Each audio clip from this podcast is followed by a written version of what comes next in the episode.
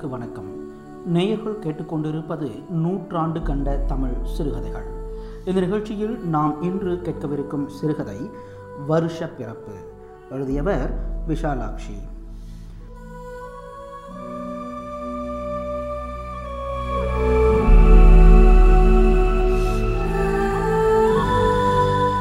விஷாலாட்சி அவர்கள் சக்தி கோவிந்தன் அவர்களின் பெண்களுக்கான பத்திரிகையான மங்கை இதழின் ஆசிரியர்.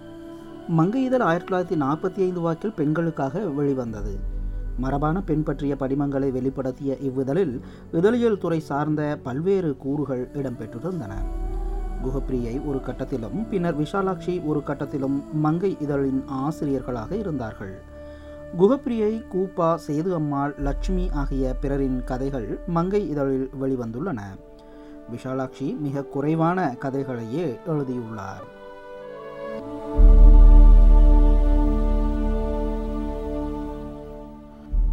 நேயர்கள் இப்பொழுது கேட்கலாம் வருஷ பிறப்பு சிறுகதை.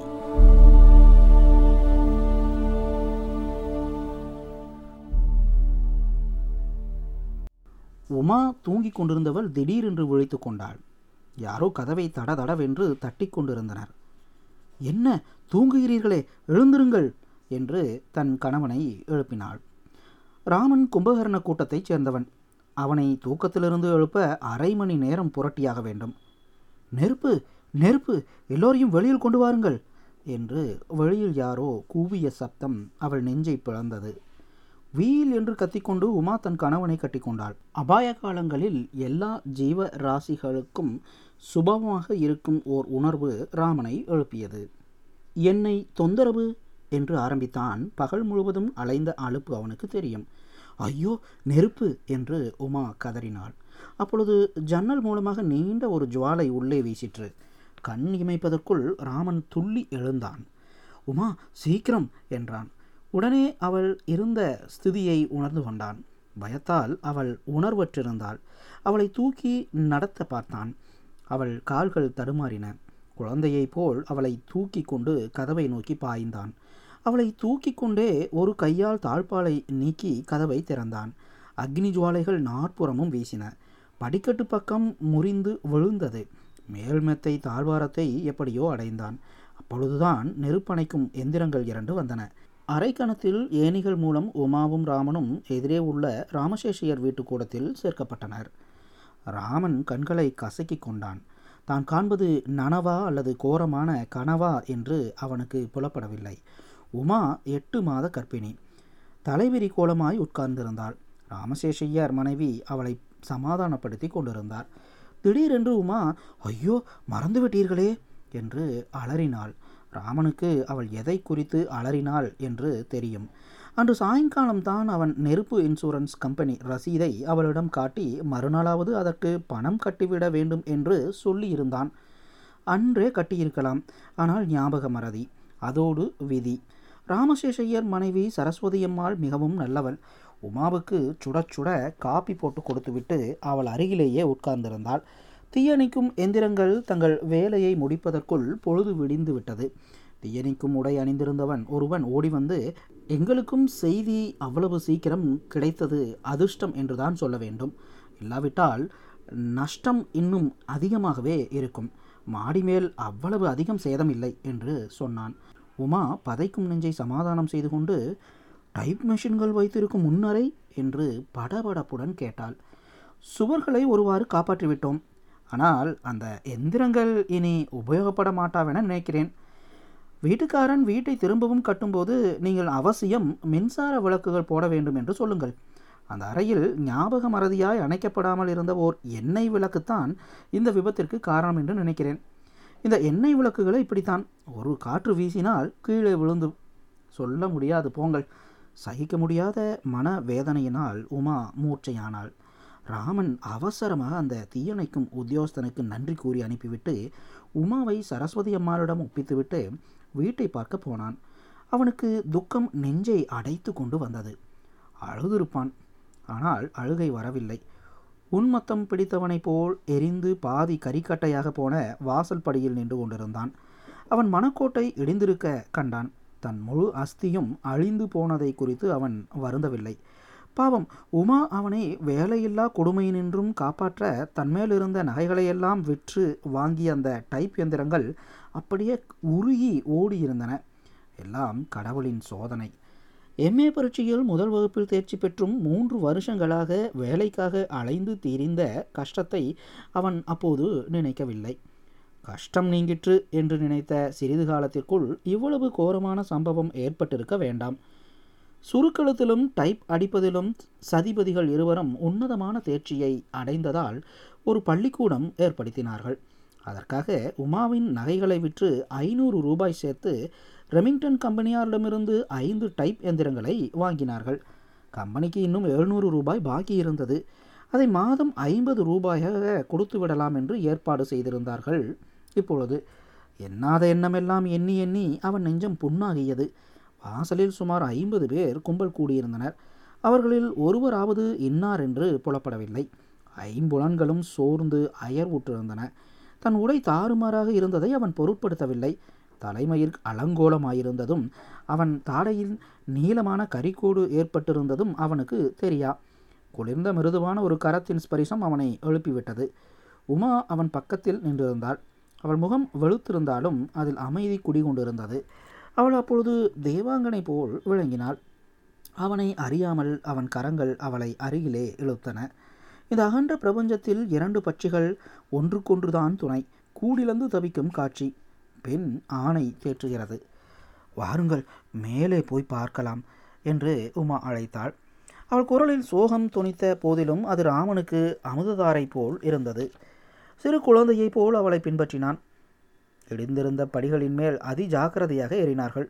அவருடைய படுக்கை அறையில் சேதமே இல்லை. அதுவரையில் சேமம். உடுக்க துணி இல்லாமலும் படுக்க படுக்கை இல்லாமலும் அவதிப்பட வேண்டாம். அணமாரியை திறந்து பணம் எவ்வளவு இருக்கிறது என்று பார்த்தார்கள். மூன்று ரூபாய் இரண்டு அணா ஒரு செல்லாத ஆயிரத்தி எழுநூற்றி அறுபத்தி இரண்டாம் ஆண்டு ஆயிரத்தி எழுநூற்றி அறுபத்தி இரண்டாம் வருஷத்து அரையணா கீழே இறங்கி சமையலறைக்கு சென்றனர். எல்லாம் எரிந்து சாம்பலாய் கிடந்தன. காமு அனுப்பிய ஆவக்காய் ஊறுகாய் ஐயோ! என்று உமா அங்கலாய்த்தாள். ராமனுக்கு சிரிப்பு வந்தது. கோடி போனாலும் ஐயோ கோவணம் போனாலும் ஐயோ என்று அவன் தாய் சொல்லும் பழமொழி அவன் நினைவுக்கு வந்தது. சாப்பிடுவதற்கு என்று இரண்டு பேரும் ஏக காலத்தில் ஆரம்பித்தார்கள். அவர்கள் பேச்சை முடிக்கும் முன் சரஸ்வதி அம்மாள் பெண் அந்த கலோபரத்தை எல்லாம் மெதுவாக தாண்டி கொண்டு வந்து மாமா உங்களை அம்மா காப்பி சாப்பிட கூப்பிட்றா என்றாள். கடவுளே சரஸ்வதி அம்மாளை நமக்கு அனுப்பி இருக்கிறார் என்று உமா சொன்னாள். அவர்கள் வீட்டை விட்டு வெளியே வரும்போது வேடிக்கை பார்ப்பதற்காக வந்திருந்தவர்கள் எல்லாரும் போய்விட்டார்கள். வாசப்படியண்டை வந்ததும் இருவரும் இருதயம் வெடிப்பது போல் பெருமூச்சு விட்டனர். வீட்டுக்கார சாய்புக்கு சொல்லி அனுப்ப வேண்டுமே என்று சொன்னாள் உமா. சாய்புவே எதிரே நின்றான். என்ன ஐயர் இப்படி தீந்தோரம் பண்ணி பூட்டான்? என்றார் சாயபு. ராமன் பதில் சொல்லவில்லை. பால் மேலே இன்சூர் கம்பெனிக்காரன் வர்றான். உங்கள் இன்சூர்காரன் கூட வரட்டும் என்று தாடியை நீவிக்கொண்டே டஹர் அலி சாஹிபு சொன்னார். என்னுடைய இன்சூருக்கு பணம் கட்டவில்லை என்றான் ராமன். இதற்கு சாஹிபு விடுத்த பதிலை அச்சிட முடியாது. திங்கட்கிழமையன்று வருஷ பிறப்பு ராமனும் உமாவும் விவாகம் செய்து கொண்ட பிறகு இதுதான் முதல் வருஷ பிறப்பு இன்று செவ்வாய்க்கிழமை. இன்றைக்கு ஏழாம் நாள் வருஷப்பிறப்பு என்று உமா தனக்குள்ளேயே சொல்லிக்கொண்டாள் ஐந்து நாட்களும் ஐந்து வினாடிகள் போல் சென்றன. எரிந்த வீட்டை அதி சீக்கிரத்திலேயே செப்பனிட்டு முடித்து விட்டார்கள். செவ்வாய்க்கிழமை வருஷப்பிறப்பு. தங்கள் வீட்டிலேயே செய்யலாம். அன்று அவர்கள் சந்தோஷமாய் இருப்பதோ துக்கப்படுவதோ மேஜர் முத்துசாமி ஐயர் தயவை பொறுத்திருந்தது. சனிக்கிழமை காலை ராமன் எழுந்திருந்தான். உமா எனக்கு எங்கேயாவது போய் வர வேண்டும் போல் இருக்கிறது. நான் கிண்டியில் உள்ள சிநேகிதரை பார்த்துவிட்டு வர்றேன். சரியா? என்றான். அப்படியே செய்யுங்க என்று சொல்லிவிட்டு எட்டு மணிக்குள் சமையல் செய்து சாப்பிட்டார்கள். ராமன் உடுத்துக்கொண்டு போய்விட்டான். அவன் தலைமறையும் வரையில் பார்த்து கொண்டிருந்த உமாவின் உள்ளம் தவித்தது. சித்தப்பா முடியாதென்று சொல்லிவிட்டால் என்ன செய்வது? என்று ஏங்கினாள். வேலைக்காரி சின்னம்மாள் உள்ளே வந்து எஜமானியை கண்டாள். உமாவின் கண்களில் நீர் தேங்கிற்று. அம்மா வருஷ பிறப்புக்கு எனக்கு சம்பளம் கொடுக்க வேண்டுமே என்ன ஏங்க வேண்டாங்க. நான் எப்படியாவது சமாளிச்சுக்கிறேன் என்றாள் அவள். உமாவிற்கு தன்னை தவிர வேறு ஒருவரும் கஷ்டப்படக்கூடாது என்று தோன்றியது. தன் பையை திறந்து ஐந்து ரூபாய் நோட்டு ஒன்றை அவரிடம் கொடுத்தாள். அவரிடம் பாக்கி பத்து ரூபாய் தான் இருந்தது. ஆனால் பல வித்தியார்த்திகளிடமிருந்து இன்னும் முப்பத்தி ஐந்து ரூபாய் வரும்.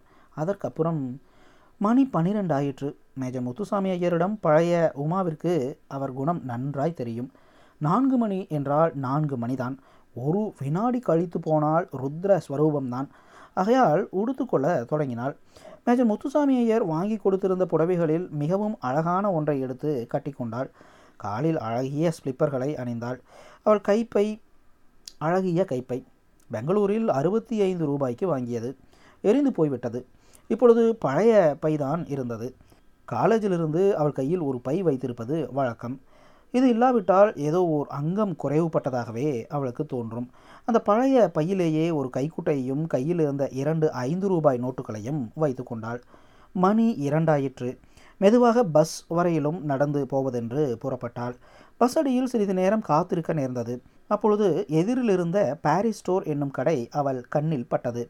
அங்கே போய் அந்த பழைய பைக்கு பதிலாக குறைந்த விலையில் ஒரு புதுப்பை வாங்கலாம் என நினைத்தாள். மறு நிமிஷம் கடையின் உள்ளே பல நவீனமான பைகளை பார்த்து கொண்டிருந்தாள். அவைகளில் ஒன்றை பொறுக்கி எடுத்து அதன் விலையாகிய ஐந்தரை ரூபாயை கொடுத்துவிட்டு திரும்பவும் பஸ்ஸுக்காக திரும்பினாள். மணி மூன்று தான் ராயப்பேட்டையில் உள்ள சித்தப்பா வீட்டிற்கு பஸ் இருபது நிமிடங்களில் போய்விடும். அவ்வளவு சீக்கிரமாக போவது உசிதமாக அவளுக்கு தோன்றவில்லை. பாரிஸ் ஸ்டோருக்கு அடுத்தாற்போல் லண்டன் ஹால் இருந்தது.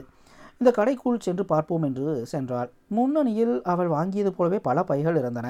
அருகில் சென்று அவற்றுள் ஒன்றை எடுத்து அதில் கட்டி தொங்கின அட்டையில் எழுதியிருந்த விலையை பார்த்தாள். ஒன்பதரை ரூபாய் என்று எழுதியிருந்தது.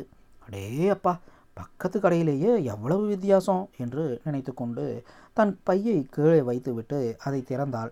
எல்லாம் அவள் வாங்கியது போலவே இருந்தது.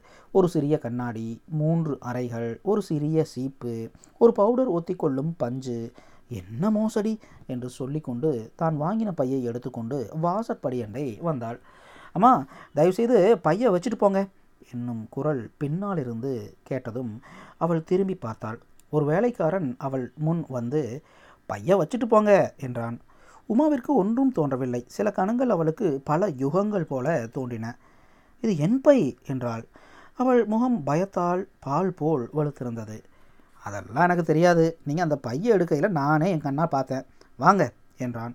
தன்னை அறியாமல் அவன் பின்னே தான் கடையின் பின்புறம் செல்வதை அவள் அறிந்து கொண்டாள். அங்கே ஓர் அறையில் கடை முதலாளி உட்கார்ந்திருந்தான். ஐயா இந்த அம்மா என் எதிர இந்த பையை திருடிட்டு தன்னுடையதுன்னு சொல்கிறாங்க என்று அந்த வேலைக்காரன் சொன்னான். ஐயா நான் மறுபடியும் சொல்கிறேன் நான் இந்த பையை திருடலை. இது என்னடது? என்றாள் உமா.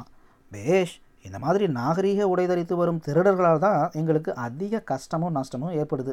புறப்படுங்க. போலீஸ் ஸ்டேஷனுக்கு என்று எழுந்தார் முதலாளி. உமாவுக்கு ஒன்றும் தோன்றவில்லை. இதுவும் நமது கஷ்டகாலம் என்று எண்ணிக்கொண்டாள். மூவரும் மோட்டாரில் ஏறி போலீஸ் ஸ்டேஷனை சேர்ந்தார்கள். அங்கே சப் இன்ஸ்பெக்டர் முன் உமா நிறுத்தப்பட்டாள். பூமி வெடித்து தன்னை உட்கொள்ளாதா என்று எண்ணினாள் அவள். அவமானம் அவளை சுட்டது. இந்த பெண் உமது கடையில் திருடியதாக குற்றம் சாட்டுகிறீரா? என்று இன்ஸ்பெக்டர் கேட்டார். லண்டன் ஹால் வேலைக்காரன் விவரங்களை கூறினான். இன்ஸ்பெக்டர் பையை திறந்து அதிலிருந்து உமாராமன் பிஏ பிகாம் என்று அச்சடித்திருந்த கடிதத்தை எடுத்தார். இது உங்களுடையதா? என்று உமாவை கேட்டார். அவள் அது தன்னுடையதுதான் என்றும் அவர்கள் சொல்வதெல்லாம் பொய் என்றும் தான் அந்த பையை பாரிஸ் ஸ்டோரில் ஐந்தரை ரூபாய்க்கு வாங்கியதாகவும் சொன்னாள். இன்ஸ்பெக்டர் பை வாங்கியதுக்கு ரசீது இருக்குதா? என்று கேட்டார். ரசீது நான் வாங்கலைங்க என்று உமா பதில் அளித்தாள். இதற்குள் இன்ஸ்பெக்டர் பையில் இருந்ததையெல்லாம் மேஜை மேல் கொட்டிவிட்டார். பிறகு ஒவ்வொரு அறையாய் திறந்து கூர்ந்து உள்ளே நோக்கினார். கடைசியில் பையில் இருந்த ஓர் அறையில் இருந்து சிறியதோர் பச்சை அட்டை துண்டை வெளியில் எடுத்தார். அதில் பாரிஸ் ஸ்டோர் ஐந்தரை ரூபாய் என்று எழுதியிருந்தது. அந்த சீட்டை அவர் லண்டன் ஹால் முதலாளியின் முகத்தண்டை நீட்டினார்.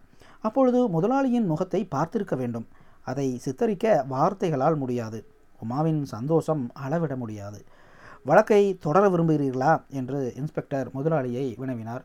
நெற்றியில் அரும்பிய வேர்வை துளிகளை கட்டை விரலால் வலித்து கொண்டே முதலாளி இல்லை இல்லை என்று சொல்லி உமாவிடம் மன்னிப்பு கேட்க திரும்பினார். கடிகாரம் ஐந்து மணி அடித்தது இதுவரையில் தனக்கு அகஸ்மாத்தாக ஏற்பட்ட விபத்தை மாத்திரம் நினைத்து கொண்டிருந்த உமாவிற்கு தான் புறப்பட்ட காரியம் ஞாபகத்திற்கு வந்தது. ஐயையோ அவர் என்னை திரும்பியும் பார்க்க மாட்டாரே என்று சொல்லிக்கொண்டே பதைக்கும் நெஞ்சத்துடன் ஸ்டேஷனை விட்டு வெளியே வந்தாள். அதிர்ஷ்டவசமாக ஸ்டேஷன் வாயிலில் ஒரு டாக்ஸி நின்று கொண்டிருந்தது. உமா அதை நோக்கி ஓடினாள். தொந்தி குலுங்க வேர்க்க விறுவிறுக்க அவளை துரத்தி கொண்டு முதலாளி ஓடினார். திறந்திருந்த கதவு மூலம் உமா நுழைந்து வண்டியில் உட்கார்ந்து கொண்டாள். அவள் உடலெல்லாம் வேர்த்தது இருதயம் படபடவென்று அடித்து கொண்டது. கண்களில் கோபமும் துக்கமும் கலந்து ஒளி வீசின லண்டன் ஹால் முதலாளி அவரை விடுபவராக இல்லை.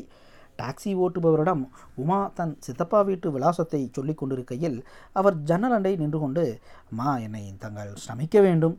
தங்களை இப்படி கஷ்டத்திற்கு உள்ளாக்கிய வேலைக்காரனை தொலைத்து விட்டேன். தாங்கள் என்ன சொன்னாலும் செய்ய தயாராயிருக்கிறேன்.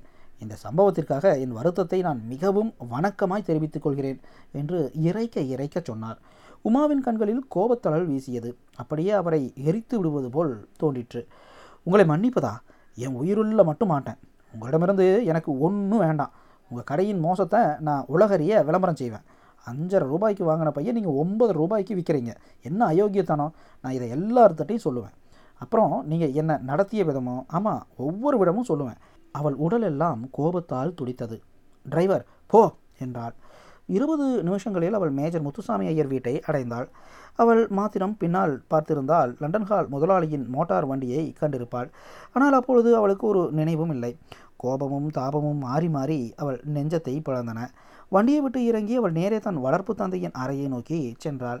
எதிரே வேலைக்காரன் வந்தான். அம்மா எஜமா வெளியே போயிட்டாருங்க. இரவு பத்து மணிக்கு தான் வருவாங்க. அவள் தலை சுற்றிற்று. மெதுவாய் சமாளித்து கொண்டு வண்டியில் ஏறி தன் வீட்டிற்கு ஓட்டச் சொன்னாள். ராமன் அவளை எதிர்பார்த்து வாசலில் நின்றிருந்தான். அவளை கண்டதும் அவள் இருந்த நிலையிலிருந்து மிகவும் களைத்திருக்கிறாள் என்று ஊகித்து கொண்டான்.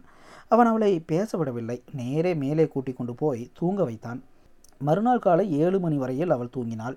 காப்பி அருந்திக் கொண்டே தன் கதை முழுவதும் சொன்னாள். ராமனுக்கு வந்த கோபத்தில் அந்த முதலாளி எதிரில் இருந்தால் அவன் குரல் வலையை பிடித்திருப்பான். பிறகு என்ன செய்வதென்று யோசித்தார்கள். எல்லாவற்றையும் விவரித்து சித்தப்பா மேஜர் முத்துசாமி ஐயருக்கு கடிதம் எழுதுவதாக தீர்மானித்தனர். இருவரும் சேர்ந்து கடிதம் எழுதத் தொடங்கினர். சித்தப்பா மாணி இந்த அவமானத்தை எப்படி எடுத்துக்கொள்வாரோ என்று உமா அஞ்சினாள். இப்படி உமாவும் ராமனும் மண்டையை உடைத்து கொண்டிருக்கையில் வக்கீல் ராமசேஷையர் விசாரித்து போகலாம் என்று வந்தார். அவரிடம் இருவரும் நடந்த விவரங்களை எல்லாம் சாங்கோபாங்கமாக சொன்னார்கள். பாதி எழுதி முடித்திருந்த கடிதத்தையும் அவரிடம் காட்டினார்கள். வக்கீல் சிரித்தே விட்டார். உங்களை போன்ற இரண்டு வடிகட்டிய அசட்டு குழந்தைகளை நான் கண்டதே இல்லை. நீங்கள் இந்த விஷயத்தை என்னிடம் விட்டுவிடுங்கள். கடவுள் உங்கள் கஷ்டத்தை நீக்க நல்ல சந்தர்ப்பத்தை அளித்திருக்கிறார் என்றார். அப்பொழுது வேலைக்கார சின்னம்மாள் உள்ளே நுழைந்து அம்மா உங்களை பார்க்க யாரோ வந்திருக்காங்க என்று சொன்னாள். அவள் பின்னாலேயே வந்த லண்டன் ஹால் முதலாளி அம்மா என்னை மன்னிக்க வேண்டும். நான் தங்களிடம் சில விஷயங்கள் பேச வேண்டும் என்றார். ராமசேஷையர் முன்னால் வந்து ஐயா நான் அவருடைய வக்கீல். நீங்கள் சொல்ல வேண்டியதை என்னிடம் சொல்லலாம் என்றார். பேரம் ஆரம்பித்தது. ராமசேஷையர் இருபதாயிரம் ரூபாய்க்கு பைசா குறைந்தால் கோர்ட் மூலமாய் பார்த்து கொள்வதாக சொன்னார். கடைசியில் பதினைந்தாயிரம் ரூபாய்க்கு முடிவு செய்து அங்கேயே ஒரு செக் எழுதி கொடுத்துவிட்டார் முதலாளி. வருஷ பிறப்பு கொண்டாட்டம் அவர்கள் கல்யாணத்தை விட விமர்சையாய் நடந்தது. பல நண்பர்கள் அன்று சாயங்காலம் தேநீர் விருந்துக்கு அழைக்கப்பட்டிருந்தனர். இரவு பன்னிரண்டு மணி வரையில் அதிக சந்தோஷமாய் காலம் கழிந்தது. உமா எல்லாம் நன்மைக்கு தான் என்றான் மணி. இரண்டு மூன்று தினங்களுக்கு பிறகு சரஸ்வதி அம்மாள் தலைவலி மண்டையை பிழைக்கிறது என்று தன் கணவரிடம் சொன்னார் ராமசேஷையர் சிரித்துக்கொண்டே நீ உமாவுக்கு செய்த சுஸ்கிருதியின் பலன் இது என்றார். எதிர் வீட்டில் பல டைப் எந்திரங்கள் டக் டக் என்று அடித்து கொண்டிருந்தால் யாருக்குத்தான் தலைவலி வராது?